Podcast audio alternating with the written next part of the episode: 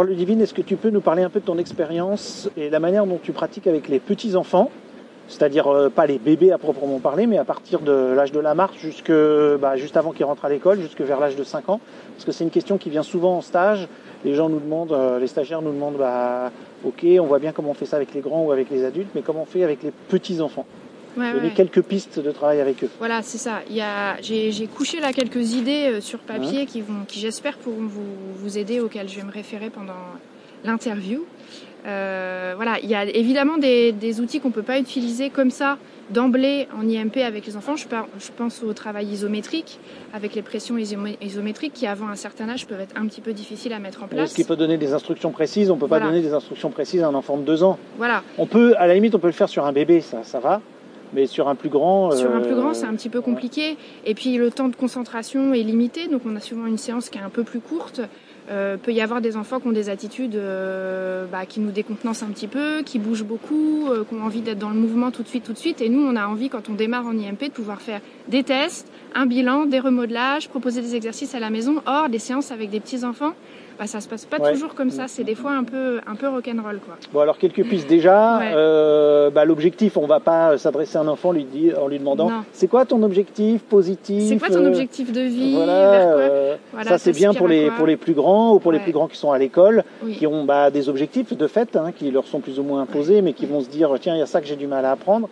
Mais donc, comment tu vas travailler avec des Voilà, petits? l'enfant, il a déjà pas choisi d'être là, ça n'a pas été forcément discuté plus que ça euh, avec le parent, donc il est amené euh, chez moi comme euh, chez d'autres professionnels, voilà, pour voir ce qui va pas chez lui, en, en gros. Donc ça, c'est dans la majorité des cas comme ça.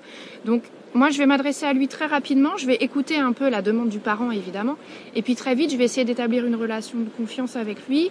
Euh, bah déjà, je le mets à l'aise au niveau physique, c'est-à-dire que je lui dis, moi, j'ai souvent pas de chaussures, je suis pieds nus ou en chaussettes. Je lui dis, bah tiens, je te laisse enlever tes chaussures. Est-ce que tu veux boire un verre d'eau? Il y a les toilettes qui sont là. Voilà, je travaille au sol la plupart du temps. Euh, ça peut m'arriver de travailler sur euh, une table euh, de soins, de massage, quand vraiment il y a trop de- d'effets, je dirais un peu bougeotte, et ça m'arrive de canaliser un petit peu le cercle de l'enfant et l'entourage de l'enfant comme ça, en lui disant bon bah maintenant on va se mettre sur la table, ça change un petit peu de séquence pendant la séance et ça peut varier un peu les choses. Mais la plupart du temps, on est installé au sol. Donc déjà, est-ce que ses besoins de base sont respectés? Donc s'il a soif, voilà, s'il a trop chaud, si les enfants arrivent avec des gros pulls, etc. Bah tiens, je te laisse enlever tes chaussures, je te laisse enlever ton manteau et on commence à discuter un peu. Et puis très vite, je lui demande ce qu'il aime faire à la maison. Ça, c'est souvent une question que j'aime bien lancer la prise de contact un peu comme ça. Je dis bah quand t'es chez toi, qu'est-ce que t'aimes faire? Alors les, les enfants me répondent bah je dessine, je joue dans le jardin, je joue avec mon chien, euh, je saute, je grimpe aux arbres. Enfin voilà, ils m'expliquent un certain nombre de choses. Et puis je m'intéresse un petit peu à ça et on discute un peu autour de ça. Ça, c'est un double objectif, c'est déjà captiver l'attention de l'enfant évidemment et qu'il puisse se rendre compte qu'on va pas être dans quelque chose de très sérieux entre guillemets, même si moi je prends à cœur euh, et avec sérieux quand même ce que je fais, mais voilà que ça va pas être trop ennuyeux en tout cas pour lui. Et puis ça montre aussi aux parents que je vais pas forcément m'arrêter et m'intéresser dans, dans un premier temps à ce qu'ils m'ont dit, aux difficultés de l'enfant. Donc euh, même si le parent voilà m'a dit euh, euh, voilà je vous amène l'enfant parce que j'aimerais qu'il ait un sommeil plus serein ou qu'il tienne euh, assis sur sa chaise euh, à table ou qu'il se comporte mieux à l'école parce que la maîtresse m'a dit qu'il se bagarrait tout le temps avec ses copains. Ok, mais ça on- je vais pas en parler avec l'enfant. Je suis pas psychologue ou quoi que ce soit donc je vais pas commencer à discuter de ses problèmes. De toute façon, c'est c'est le même principe qu'avec les plus grands. C'est-à-dire quand avec les plus grands on travaille sur objectif, ça va être un objectif positif de quelque chose que je vais acquérir. Ouais. Bah, c'est pas parce qu'ils sont plus petits qu'on va pas utiliser cette démarche. Simplement, ça va pas se manifester forcément avec les mêmes mots en lui demandant de, trouver un objectif. Mais on va tout- toujours se focaliser sur une compétence à acquérir. C'est ça qui est euh, important, c'est cet aspect éducatif des choses. Ah tout à fait. Donc pour les tout petits petits enfants, donc il n'y a pas de mise en situation vraiment de l'objectif. Pour des enfants à partir de 3, 4, 5 ans, si l'enfant me dit bah je voudrais pouvoir dessiner des avions par exemple, bah j'ai une feuille, un crayon, je lui dis bah montre-moi comment tu fais pour dessiner un avion où il y a un petit tableau avec un feutre Velleda et on fait quand même quand c'est possible une petite mise en situation.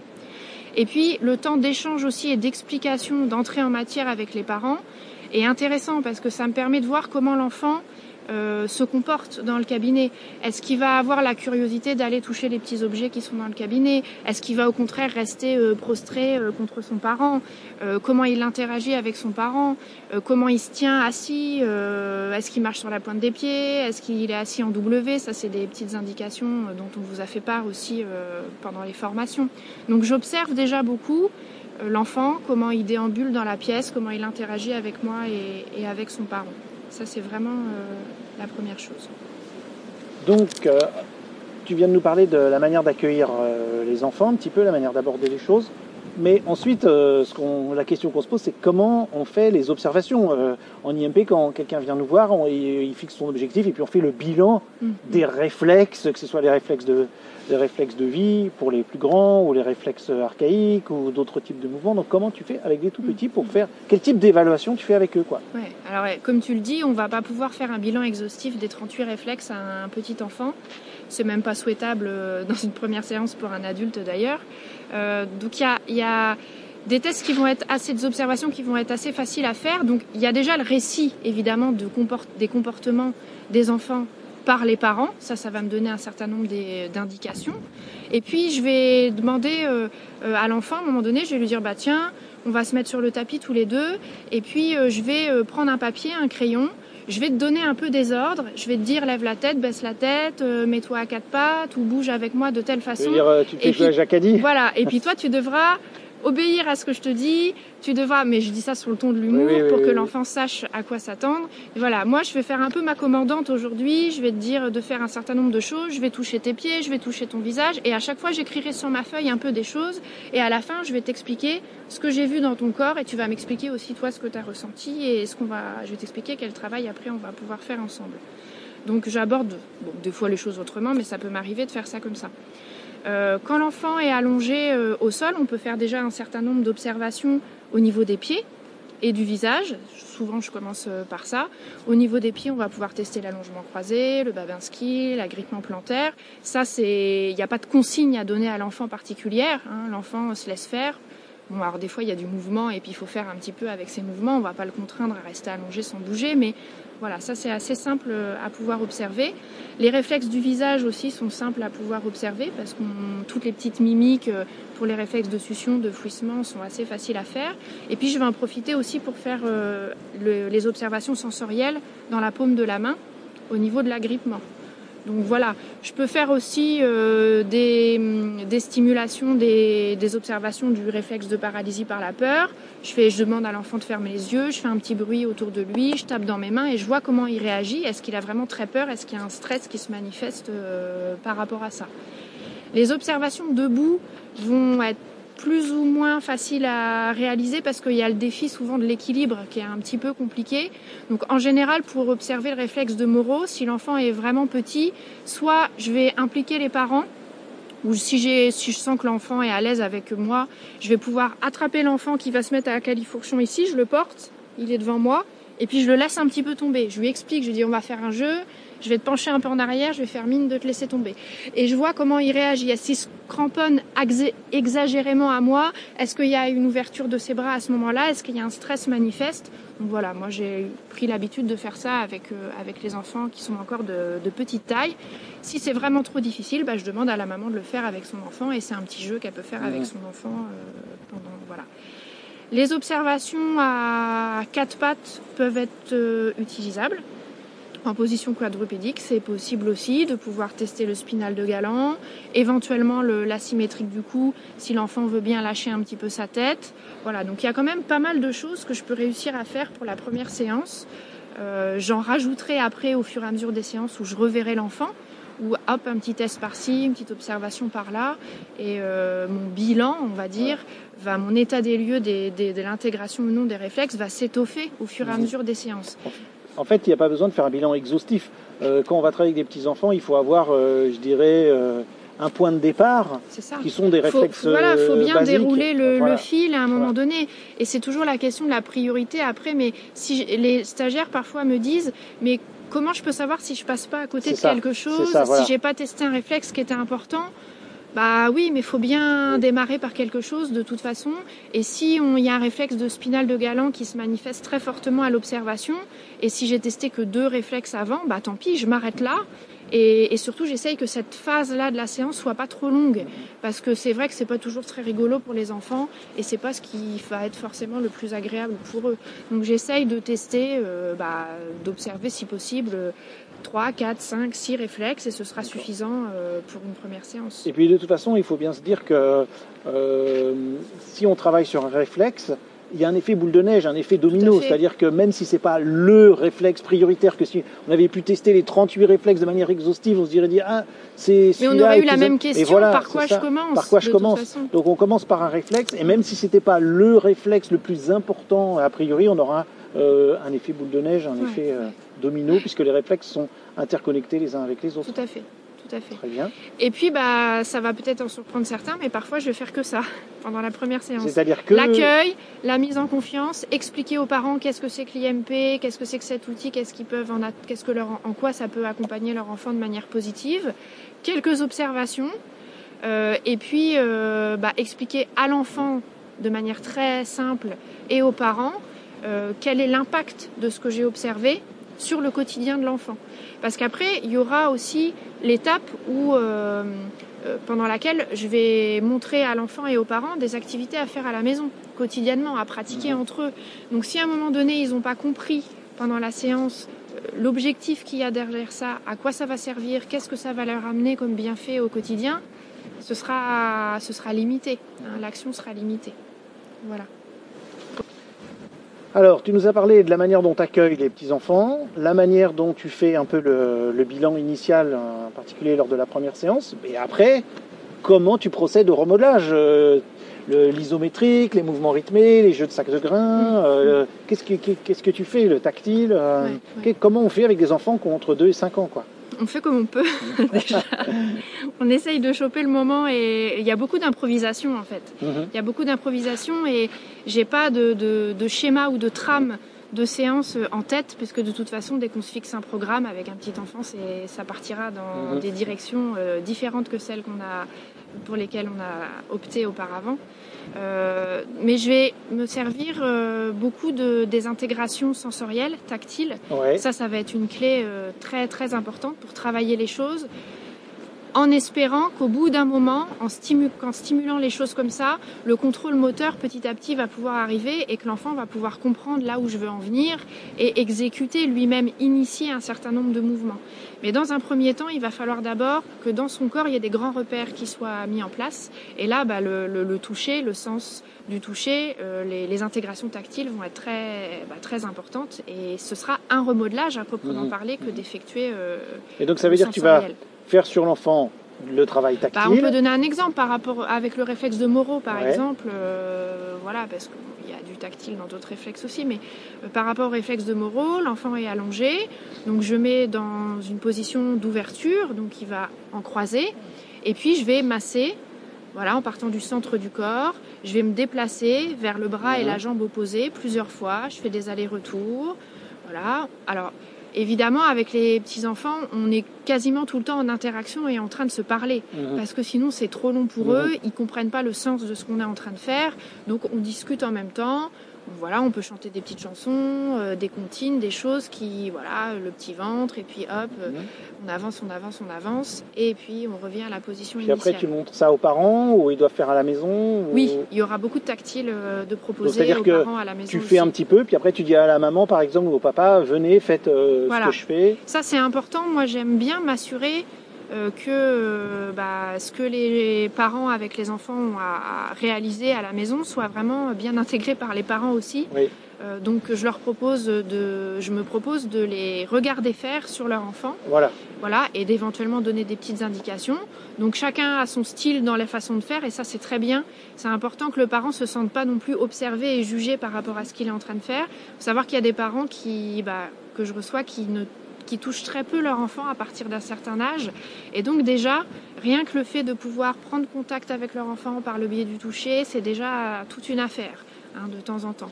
On voit bien que l'enfant il reste à peu près calme et passif euh, quand c'est moi qui, qui effectue euh, euh, le sensoriel, mais quand c'est le parent, ça gigote un peu dans tous les sens, le parent peut s'énerver un peu, et moi je dédramatise la situation en disant que voilà, c'est une piste de travail, mais qu'éventuellement ils peuvent être inventifs, créatifs, et puis euh, varier un petit peu les choses aussi. Donc ça c'est pour le sensoriel. Et tu vas leur demander de le refaire à la maison, euh, Oui. quoi, tous les jours tous les jours si possible. Ok. Ouais, tous les jours si Donc tu possible. n'utilises pas que le tactile, quand même, avec les Non, enfants le tactile, ce qui va avec, c'est le sensorimoteur, parce que l'enfant Oui. est déjà en position. Oui. Quand je pense au réflexe de Moreau, une fois que le petit massage là a été fait, c'est ce, ce lissage du corps, ça va être assez facile de déplacer moi-même la jambe et le, le bras de l'enfant et de les amener pour se rencontrer au niveau du centre du corps. Donc je vais alterner les fermetures lentes et les ouvertures. Et là, c'est tout un travail aussi que l'enfant puisse être réceptif à ça et se détendre Mhm. et se laisser aller. hein. Donc je lui demande de- d'être vraiment tout mou là, comme du chewing-gum ou de la, de la pâte à modeler, et de se laisser aller. Donc là, c'est une phase où euh, le sensorimoteur, où l'enfant est passif, où il initie aucun mouvement, et où c'est moi qui vais mobiliser les membres dans, un, dans une direction et dans l'autre. Donc euh, le sensoriel, le sensorimoteur, quasiment pour tous les réflexes. Pour le réflexe d'agrippement, c'est possible aussi, hein, d'aller refermer la main de l'enfant sur le doigt, voilà, lentement. Et puis à un moment donné, si il se passe quelque chose, je dis bah voilà, maintenant tu as bien compris ce qu'il fallait faire, est-ce que tu peux le faire un peu tout seul? Donc l'enfant peut rapprocher son coude et son genou tout seul, une fois que le, le corps a bien intégré le mouvement. Voilà. Euh, donc les activités, les pressions isométriques Ouais. sont pas euh, souvent avant avant 6 ans, 5 6 ans sont pas réalisables telles quelles encore une fois, mais quand on a bien préparé les choses avant avec du sensoriel ou du sensorimoteur, je peux demander à l'enfant aussi, toujours en reprenant l'exemple du réflexe de Moreau, de faire la statue, de pas bouger, de lever bras et jambes à 90 degrés et de plus bouger, de rester comme ça, de maintenir cette position. Et moi, je vais faire des pressions sur le corps de l'enfant, sur son coude, sur son genou, et c'est moi qui presse. stabilise et toi tu presses. C'est ça. Voilà. C'est pas, c'est pas l'inverse. C'est pas l'inverse. Donc en général, on peut exercer que réaliser que cette, euh, cette phase-là, mais c'est déjà, déjà, déjà pas mal. très très bien. Hein, hein. Il y a pas Ça mal permet de au capteurs cerveau, qui sont euh, voilà, voilà, au niveau Ouais. des capteurs, de, de prendre conscience de ce Ouais. champ moteur. Ouais. Des mouvements rythmés, alors tu utilises? Alors les mouvements rythmés, ça j'allais y venir parce que c'est, je dirais, presque devenu euh, euh, le fil conducteur de mon travail au fur et à mesure des séances avec les enfants. C'est vraiment très très rare et pour dire, euh, ça n'arrive quasiment jamais euh, que je ne réalise pas de mouvements rythmés avec les petits enfants pendant les, les séances individuelles.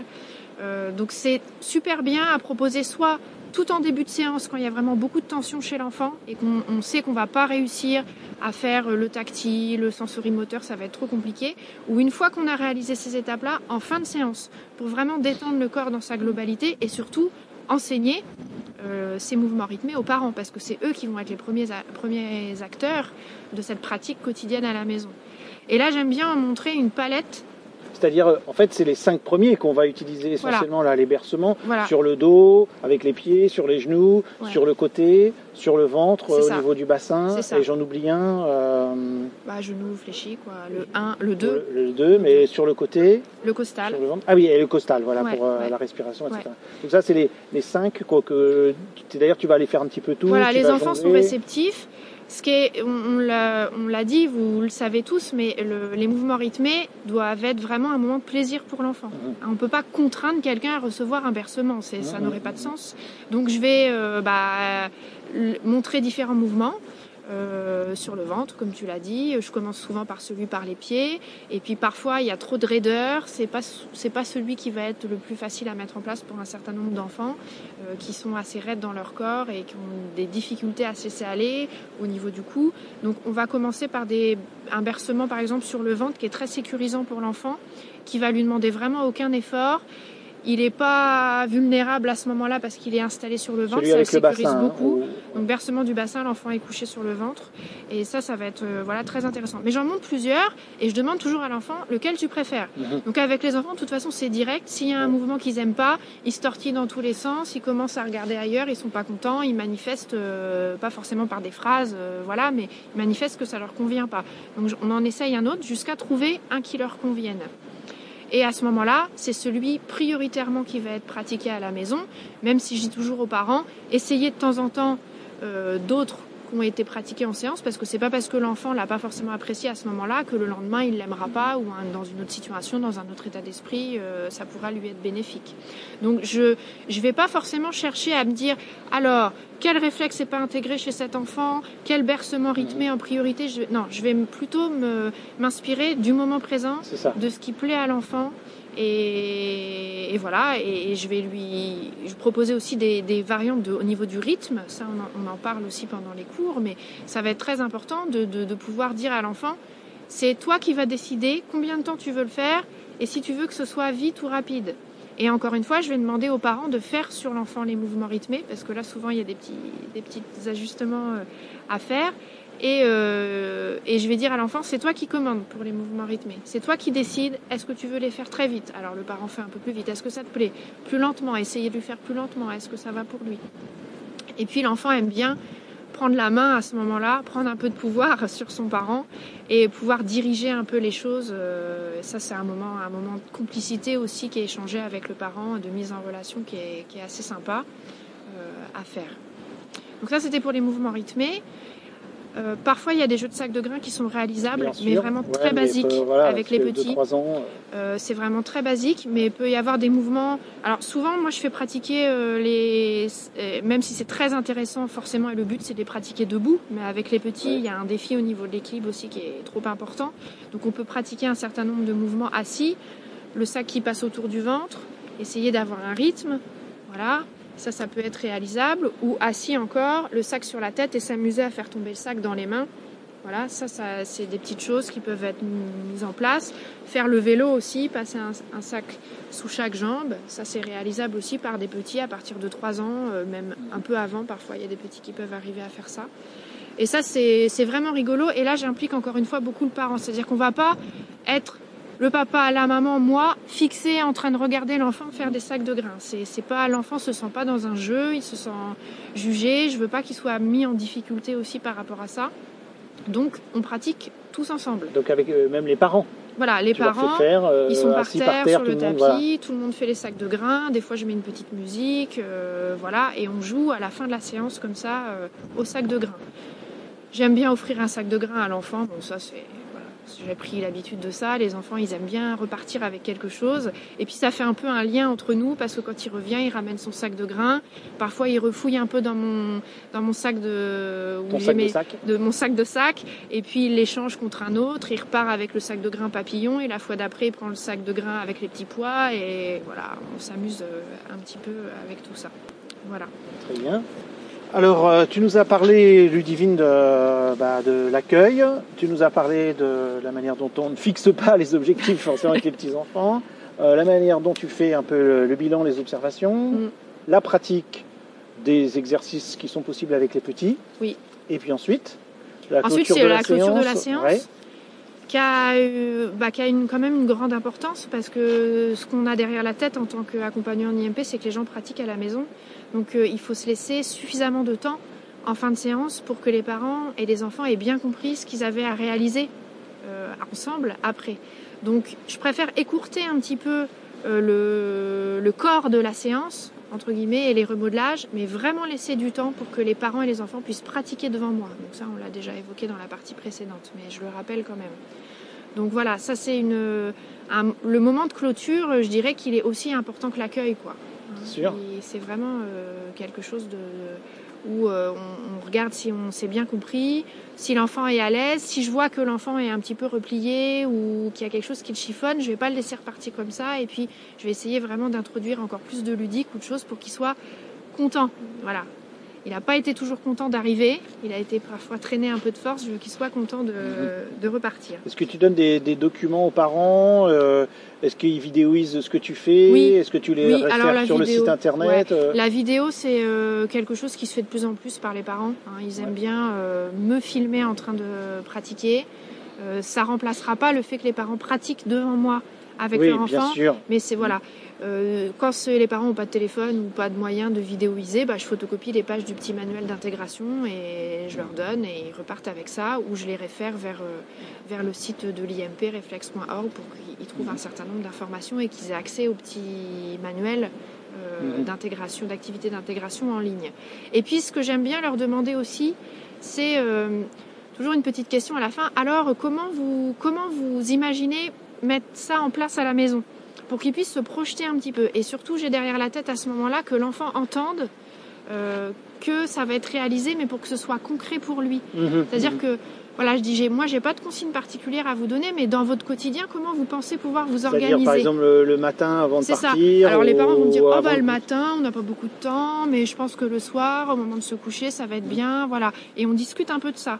Est-ce que vous pensez que ça sera réalisable tous les jours? Est-ce que ce sera plutôt le papa qui fera ça avec l'enfant? Mhm. Est-ce que ce sera plutôt ta maman? Toi, tu préférerais le faire avec qui? Bon, je parle pas de ça pendant un quart d'heure non plus. Non, mais, c'est important, c'est important qu'il puisse se projeter dans le futur et déjà mettre en place psychologiquement. Euh, c'est ça. Et ça, j'ai, c'est des choses que je quelque chose que je faisais pas forcément avant et c'est tout bête mais ça apporte beaucoup beaucoup de choses. Et je finis par dire voilà bon bah maintenant on sait comment vous allez mettre ça en place euh, tu vas faire ça et je m'adresse à l'enfant tu vas faire ça avec ta maman un petit peu tous les soirs euh, ou à des moments dans la journée où tu auras envie et voilà. Ça concrétise ça ancre vraiment le, travail qu'on vient de faire. Et souvent en fin de séance aussi j'en profite pour euh, encore une fois dédramatiser un petit peu ce qui se passe parce qu'il y a des, beaucoup de parents qui arrivent avec des inquiétudes sur l'entrée au CP de leur enfant. Euh, et je leur dis que nous, on va faire un bout de chemin ensemble, mais que c'est aussi dans la vie quotidienne euh, avec leur enfant qu'ils vont avoir, euh, leur enfant va avoir beaucoup d'opportunités de réintégrer ses réflexes. Donc je, je manque pas une occasion de faire un petit commentaire par exemple sur euh, euh, le fait de marcher pieds nus, de jouer à l'extérieur, de sauter, de courir, de laisser leurs enfants manipuler des choses, des textures différentes, euh, parce que c'est l'intégration des réflexes. C'est, je veux que les parents comprennent que c'est pas uniquement ce qu'on va faire ensemble, mais c'est aussi tout ce qui va se passer au quotidien avec leur enfant et toutes les opportunités que les enfants vont avoir à bouger. Euh, si par exemple il y a eu des choses observées au niveau des réflexes du visage, bah, je vais suggérer aux parents de plutôt que d'interdire toujours et de faire la guerre à leur enfant, de laisser la tétine, de pas manger sa manche de pull, etc. Bah, peut-être d'avoir euh, des objets que l'enfant a le droit de porter à la bouche. Enfin, voilà qu'on discute un petit peu aussi du quotidien de l'enfant. Hein, et les parents ont besoin aussi un peu d'être aiguillés, euh, d'être aiguillés par rapport à ça. Voilà. Très bien. Mais il y a quand même des cas où euh, il y a des enfants euh, assez petits ou même un peu plus grands qui ne sont pas disposés ou avec lesquels on a une mauvaise interaction, qui ne sont pas disposés à participer. Ils ont peur, euh, ou ils bougent beaucoup, ou quoi que ce soit, et on ne peut pas leur demander ni de faire les observations, ni de faire les, remodelages. Donc comment tu fais dans ces cas-là? Il y a plusieurs cas de figure, mais quand ils ne sont pas disposés avec moi, parce qu'il y a une, une peur d'être touché ou de rentrer en contact, ou ils veulent même pas me regarder, etc., je peux montrer un certain nombre de choses euh, aux parents et c'est le parent qui va faire sur son enfant. D'accord. Donc ça c'est déjà possible parce que la plupart des outils sont quand même assez simples. Mhm. Il n'y a pas besoin de prérequis particuliers, euh, voilà. Donc ça ça peut déjà être euh, une façon de faire. Mais s'il y a vraiment une opposition et que c'est pas du tout possible, à ce moment-là, je vais pratiquer un certain nombre d'observations sur le parent ça peut paraître un peu bizarre. Et puis je vais bah, faire les remodelages sur le parent. Mhm. Donc c'est alors ce qui est rigolo aussi, c'est que très souvent, on va trouver des réflexes non intégrés chez le parent qui vont être les mêmes que chez l'enfant, mhm. soit chez le papa, soit chez la maman. Donc ça tombe bien. C'est un réflexe qui est débranché, par exemple, à Babinski, on va dire, euh, chez un enfant. Je le vois parce que je vois comment il marche, ou il y a un certain nombre d'indications, où j'ai pu juste lui effleurer le bord du pied et j'ai vu déjà la présence, la réaction du Babinski. Euh, et puis le parent a la même chose. Donc bah, je vais expliquer à l'enfant, je vais dire bon ok, tu peux jouer sur le côté un petit peu, et puis tu vas nous regarder, tu vas regarder, et moi je vais, je vais faire euh, ce que j'ai à faire avec euh, ton, papa ou, ou, ta maman. Et je pratique un remodelage vraiment isométrique, sensoriel, sensorimoteur sur le parent. voilà, ça peut et puis au bout d'un moment, l'enfant, il va quand même assez souvent être intéressé par ce qui se passe. Donc il va se rapprocher un petit peu, il va me dire ah mais qu'est-ce que tu fais, qu'est-ce que tu fais, ou des fois laisse. Je fais bah non, tu veux pas que je fasse sur toi, mais voilà, je fais avec ta maman. Donc il observe et petit à petit, quand il arrive sur le devant de la scène, je peux lui demander bah, est-ce que toi tu veux le faire sur ta maman? Ça peut être une première étape aussi. Donc je lui dis tu vois, tu mets tes mains comme ça, tu mets tes mains comme ça, ta maman elle va pousser et tu fais ça. Donc voilà, là ça, ça lui permet de, de devenir un petit peu plus acteur et au fur et à mesure de la séance ou dans une séance ultérieure, petit à petit le contact va se nouer et l'enfant bien, va bien se rendre compte que bah a rien de délétère par rapport à ça et que c'est on prend ça sous forme de jeu et qu'il n'y a pas de menace particulière à ce moment-là ou de euh, de compétition ou de jugement ou voilà. Donc ça c'est une possibilité pour pouvoir faire venir l'enfant dans la séance, mais c'est une possibilité aussi, euh, avec plein de guillemets, thérapeutique directement sur, euh, sur l'enfant, puisqu'on sait bien qu'il y a une histoire de neurones miroir aussi, peut-être, voilà, il y a un reflet, et que quand le parent est plus en équilibre, évidemment, mm. il va être davantage à même de pouvoir accompagner son enfant. Donc c'est un moyen aussi parfois détourné que je mets en place, on n'est pas loin de la manipulation là, mais euh, détourné pour euh, nous dire bon bah voilà c'est un peu difficile avec l'enfant pour l'instant, on va travailler sur vos réflexes à vous. Et puis petit à petit voilà, mais ça me permet de pouvoir aborder les choses aussi avec le parent parce qu'il y a évidemment des parents où je vais aborder les choses de manière beaucoup plus frontale en leur disant écoutez, il y a plein de choses effectivement à travailler avec votre enfant, mais je pense que la priorité c'est un travail euh, bah, sur vos émotions, sur votre posture ou sur votre façon de réagir par rapport à votre enfant. Par exemple, je peux avoir des parents qui s'énervent beaucoup contre leur enfant en séance, qui parfois même sont, peuvent être assez violents ou brusquer un peu leurs parents, verbal, euh, leurs enfants, pardon, verbalement ou physiquement. Et là, ça peut me, bah, parfois, ça vient comme ça un peu sur le tapis et, et ça m'arrive de proposer un accompagnement plus particulier aux, aux parents en présence de l'enfant ou leur suggérer de prendre des séances même, individuelles. Voilà, individuelles à part. Voilà, voilà. Mais c'est jamais inutile, en tout cas, de pratiquer des remodelages, des observations et des remodelages sur les parents en présence des enfants. Ça nous permet de pouvoir continuer le travail, de passer à autre chose, d'aborder la séance prochaine sous un angle différent, et puis que le parent sente dans son corps un petit peu ce qui se passe et prenne confiance aussi en notre approche. Donc, de toute manière, ce sera utile de procéder de cette façon-là, et c'est pas du temps perdu. Bon bah merci beaucoup. Bah, on espère que on espère que cette petite vidéo que nous a fait euh, Ludivine sur son travail avec les enfants vous sera utile. Et puis on a prévu de faire d'autres vidéos, donc euh, restez en contact hein, avec nous.